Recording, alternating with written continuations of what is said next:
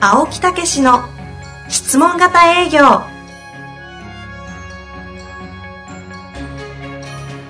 営業それは商売の原点トヨタ大阪ガス生協などの営業マンも実践2万人を超える営業支援を行った青木武しが営業の真髄を語り尽くします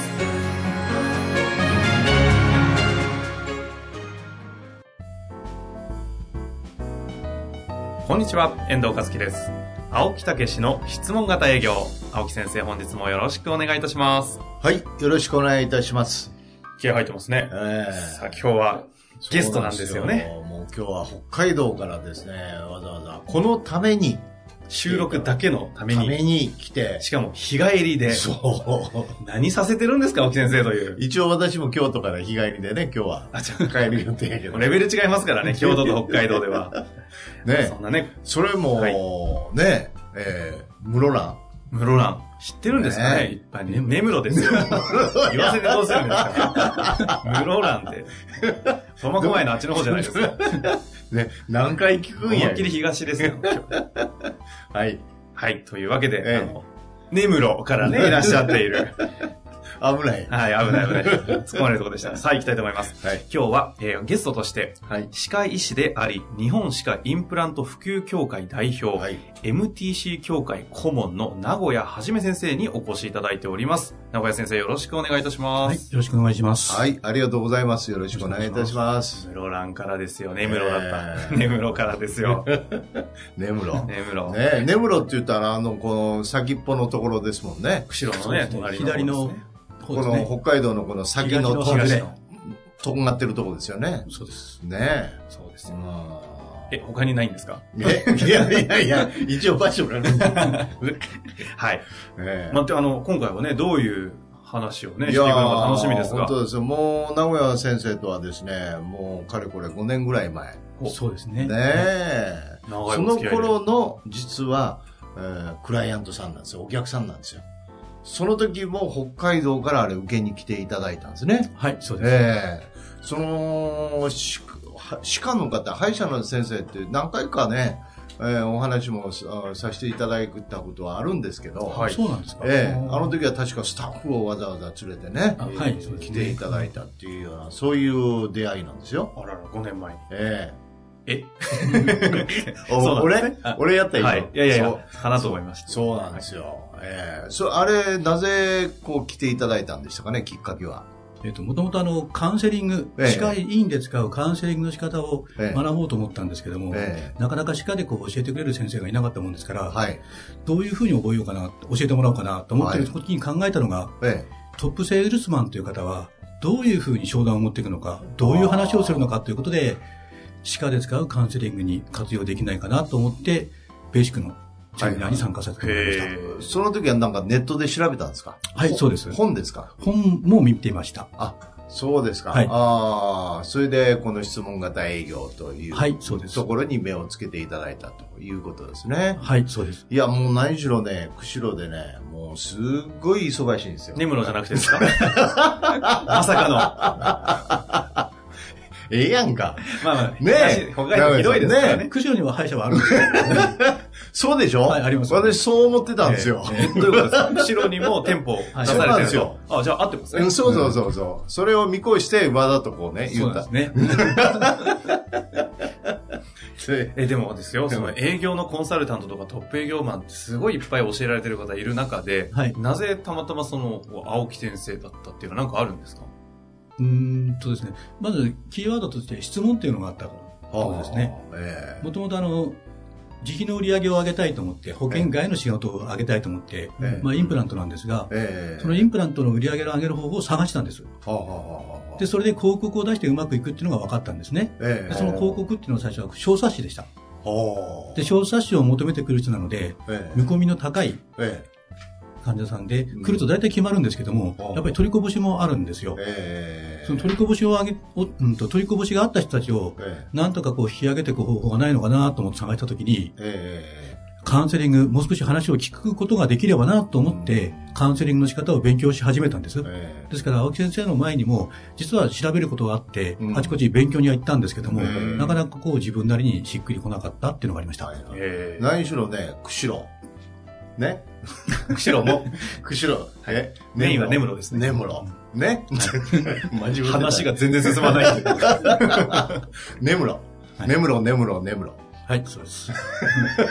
いえそれだけですかいや、すごいね、あそこで忙しいんですよね。はい。店舗はが今、あの、店舗というか、委員がいく3つありましたから。い、うちは3つあります。ね、はい3つでこう、もう、先生一人が、直江先生一人がずーっとこう行ってて、何しろ地元でもそんだけ上げてるところはいないというね、もちろん、そうですね。すごいんですよ。うんその、そのうん売り上げを上げてて、なおかつそのノウハウを教えてたんですね。はい、そうです。もうあの頃から教えてましたよね。教えてました。ね。最初はカウンセリングがなかったんですけども、ええその小冊子の書き方であったり、見込み客の集め方そうというのをやってました。まだから完全にマーケティングコンサルタントじゃないいや、だからね、もう歯医者をやりながら、そうやって新しい情報をどんどんね、うん取り入れるって、それは何なんですかなぜそういうような気持ちで。ねうんと、やっぱりこう前に進みたい、成長したいという気持ちはすごくあります。え。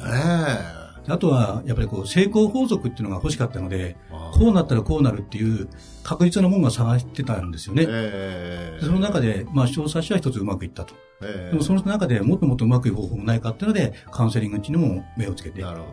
その、やっぱりその、そんだけお忙しくってやってられて、それで患者さんもたくさん来られる。はい。うん。で、そこに、そこまで持ってくるのもいろいろ研究されてたでしょそうですね。ねはい。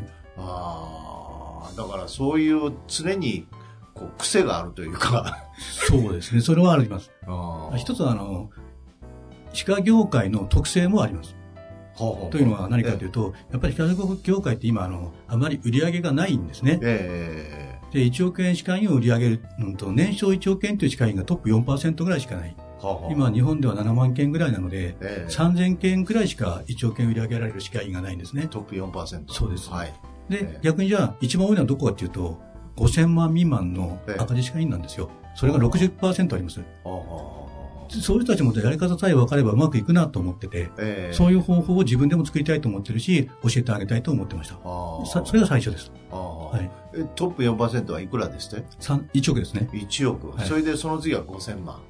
いや一番多いのが。お一番のボリュームゾーン。ボリュームゾーンが5000万。そうですそうですそこはすごく多いわけですね。はいええそれからだんだんこう少なくなっていくわけですよね。ああえでももうそこのトップ4%には入ってられたんじゃないですか。そうですね。開業1年目から。そうなんですよね。開業1年目から、何なんですか、それは。なんでそんな1年目からできたんですか。何なんでしょうね。えまあもともとそういう才能もあったのかもしれえ。ません けど、のえうん。えもともと僕あの、昭和62年にええ。卒業して歯医者を始めたんですけど、ええ。東京で歯医者をやってたんですね。えで、東京で歯医者をやっててえ。え、え。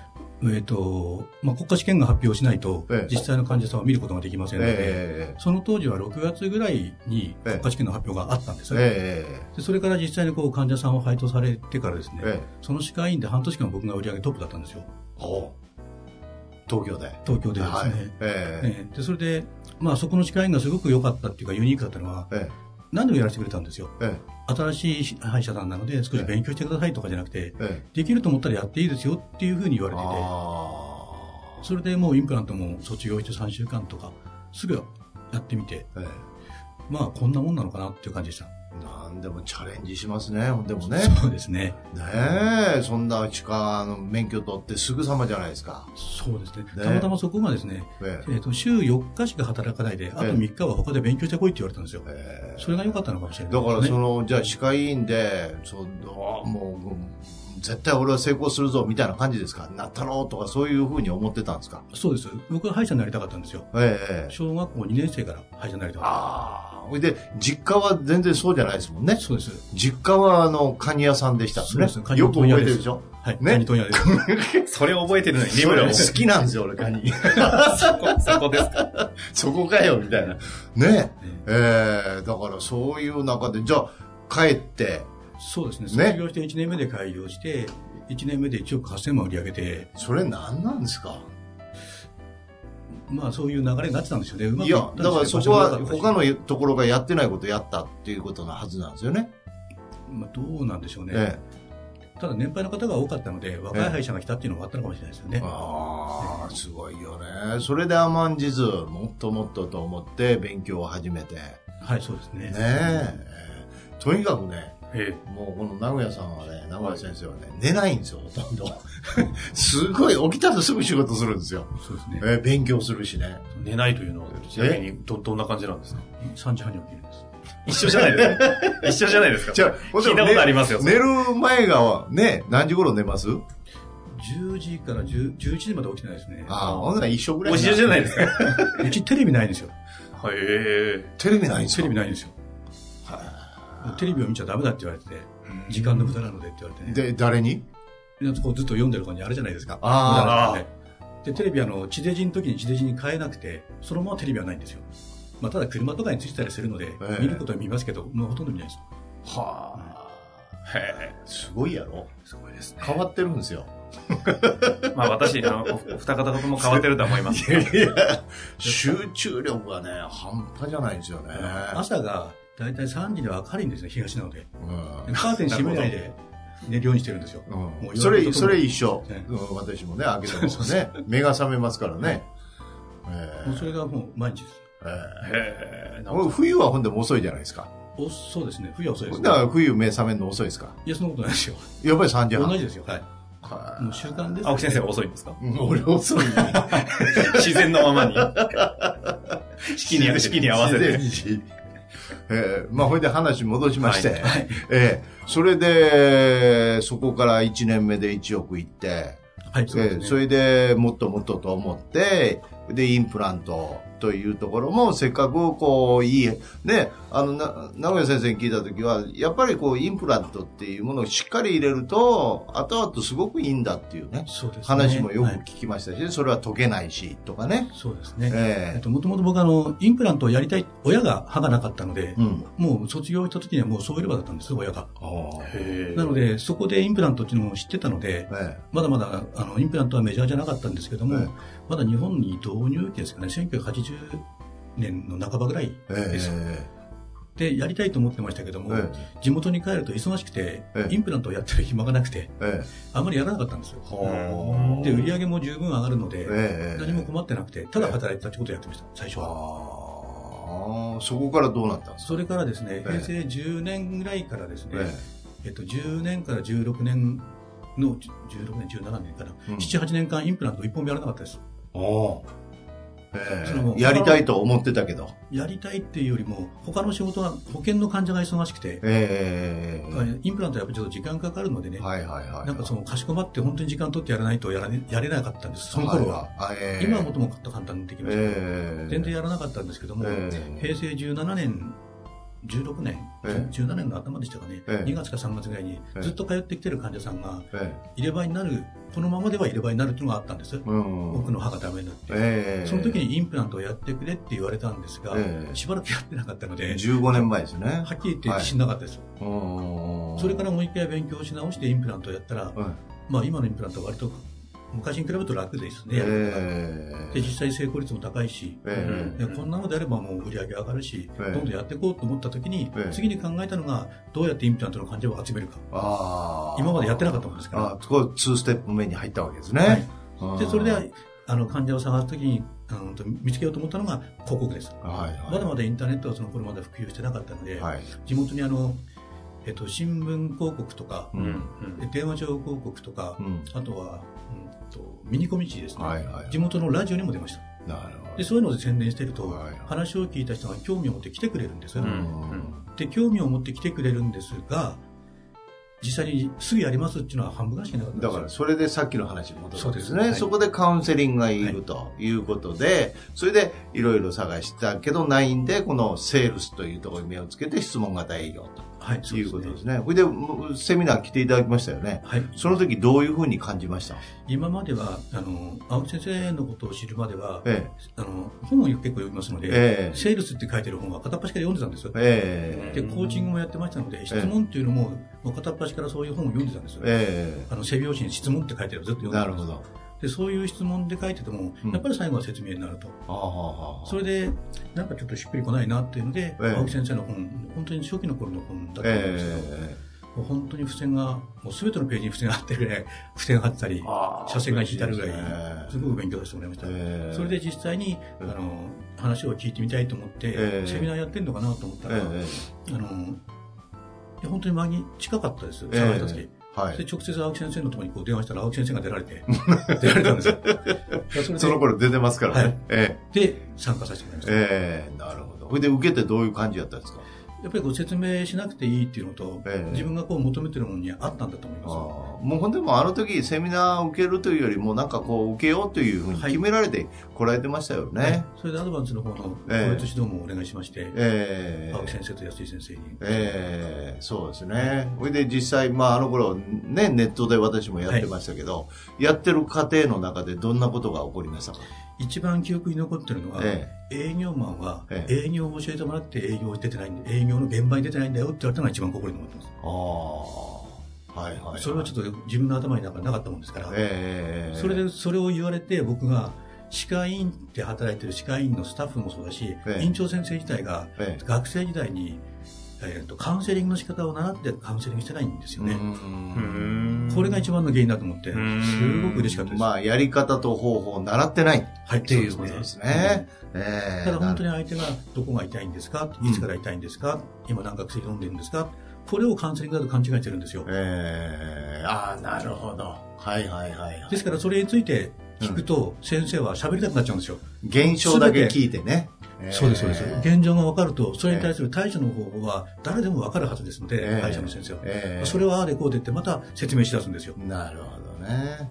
まあ本人がどうどういうふうにしたいのかとか、ね、どういう気持ちなのかとか、そんなとこの深いとこを聞いてないと。そうです。全く聞いてないですね。なるほど、もう今このタイミングでお会いしてしまってるので、ええ私からすると名古屋先生はもうむちゃくちゃその辺長けてる方じゃないですか。うん当時5年前、ええまあ、営業のプロという意味での青木先生から見て、え当時の名古屋先生のカウンセリングとかってどうだったとかってあるんですかえいや、だから、やってましたよね。はい。カウンセリングのシートはもうできてました。そうそうそう。ええはい。ただそのカウンセリングシートで女の子にやらして、それで今度は、えーす、補鉄っていうんですかね。はいそうですあのー、その最後に。かぶせるものですね。ええはい。ああの、かぶせるのか、それとも、そのね、別のものにするのか、えー保険外にするのかというところを名古屋さんがやってたんで、これがまた説明がいったり、そ,、そうですのねカウンセリングももう一回気持ちを聞き直して、時間かかってたんですよね。そうですね。だからそこをですね、あの、じゃあ女の子にやらせてあげたらどうですかって、だから入り口のカウンセリングと、その、す最後のし、えー治療する前と、両方をね、やるということが一つと。で、それをどういうふうにやってるのかを、一回私聞きたいということで、それで聞かせてもらって、うんうんえそうすると、まだ、あの、やっぱり優しさとか、もうちょっとこう、引き出し方が弱かったんで、それをアドバイスしたんですよ。そうですえね。あの、その頃は、イメージはできてたんですけども、うんまだ仕組みとして、あとはなぜこういう聞き方をするのとか、なぜこの流れでっていうのはよく分かってなかったです。え。ああ、ねえ今はそこまで、ね、仕組みがもう出来上がってるんですか、はい、青木先生の指導を受けて、それで出来上がってから、じまあ、自分の歯科医院でこううまくいくなって、で、その頃も日本歯科インプラント普及協会っていうのはやってましたので、その時会員セミナーの中でこう教えていったら、やっぱりこううまくいく一応が出て、うんただそれは、あの、年に何回かしかやってなかったもんですから、それを集中的にアドバンスで始めたら、うんもう本当に3ヶ月で月1000万上げる女の子が出てきたりして、すごいよ。それちなみにビフォアでいうとどのぐらいの方がこ200万、300万ですね。う5倍はい。おこの間来たところは、あの、まあ、MTC 協会の方では話をしたのは、10万、20万のところがもう500万いってますからね。これだからだからそのさっきの戻しますけど、その、か私の方で質問が営業を受けて、はい名古屋先生のところもまた上がったんですよね。あの時に何倍とか言ってましたよね。えっと、波がなくなりました。あ波がなくなったのと、あと決まるまでがすごく早くなりましあ、そうそうそう。仕組みがちゃんとできてるあそういう流れができて、名古屋先生がものすごい楽になったと。た。うんで今までね、ええ今では広告がゼロです。へ広告なしです、今は。勝手に来るんですか買っていきます。すごい。まあ、ブランディングができたっていうのもあると思うんですけど、あの絵。エリアだとうん名古屋先生のどこだという状態になってるんですか、はいはそれで、結局その受けて、えーまあもう5年ぐらい経ってるわけですよね。はいそうですね今、どういう感じ、ご自身はどういう感じになってるんですかうんとほとんど僕はもう歯のことは考えてなくてもいいぐらい、うん。スタッフがもう全部やることを決めてくれるっていう感じですかね。ああ、なるほどね。もう仕組みができてしまっているので、すごい、ね。僕はただ治療だけで、今まではこう自分が考えて、自分がこう売り上げのことを考えてとかってあったんですけども、その売り月にいくら売り上げるとか、うん、その中身どうするかってことは全部スタッフが今やってくれてますので、あーでその仕組みをできたものを今度は日本、えーインプラント協会歯科インプラント協会で教えてるそうですねとはいいうことでですねこれがね革命的なことをやってるやられてるんでね遠います。これもう一回次回あ、そこの中身を。そうそうそういいんですかそんなお話ししてしまって。 いいんですか理論もノウハウもダダ漏れになってしまいますが。まあ、うちは大体ダダ漏れやからねいや、それ青木先生はいいですけ ど。名古屋先生いいのかなとちょっいと心配やになもうりまし一た。度ね、はいそこを今度は、あーお話をね聞かせていただけたらと思います、じゃあ第2回に出ていただけるということで、いそのあたりのね、仕組みを教えていただきたいなと思っております。というわけで今日は、えー名古屋先生にゲストとしてお越しいただきました。ありがとうごはざい、いあまりした。がとうございましありがとうごたざい。ます。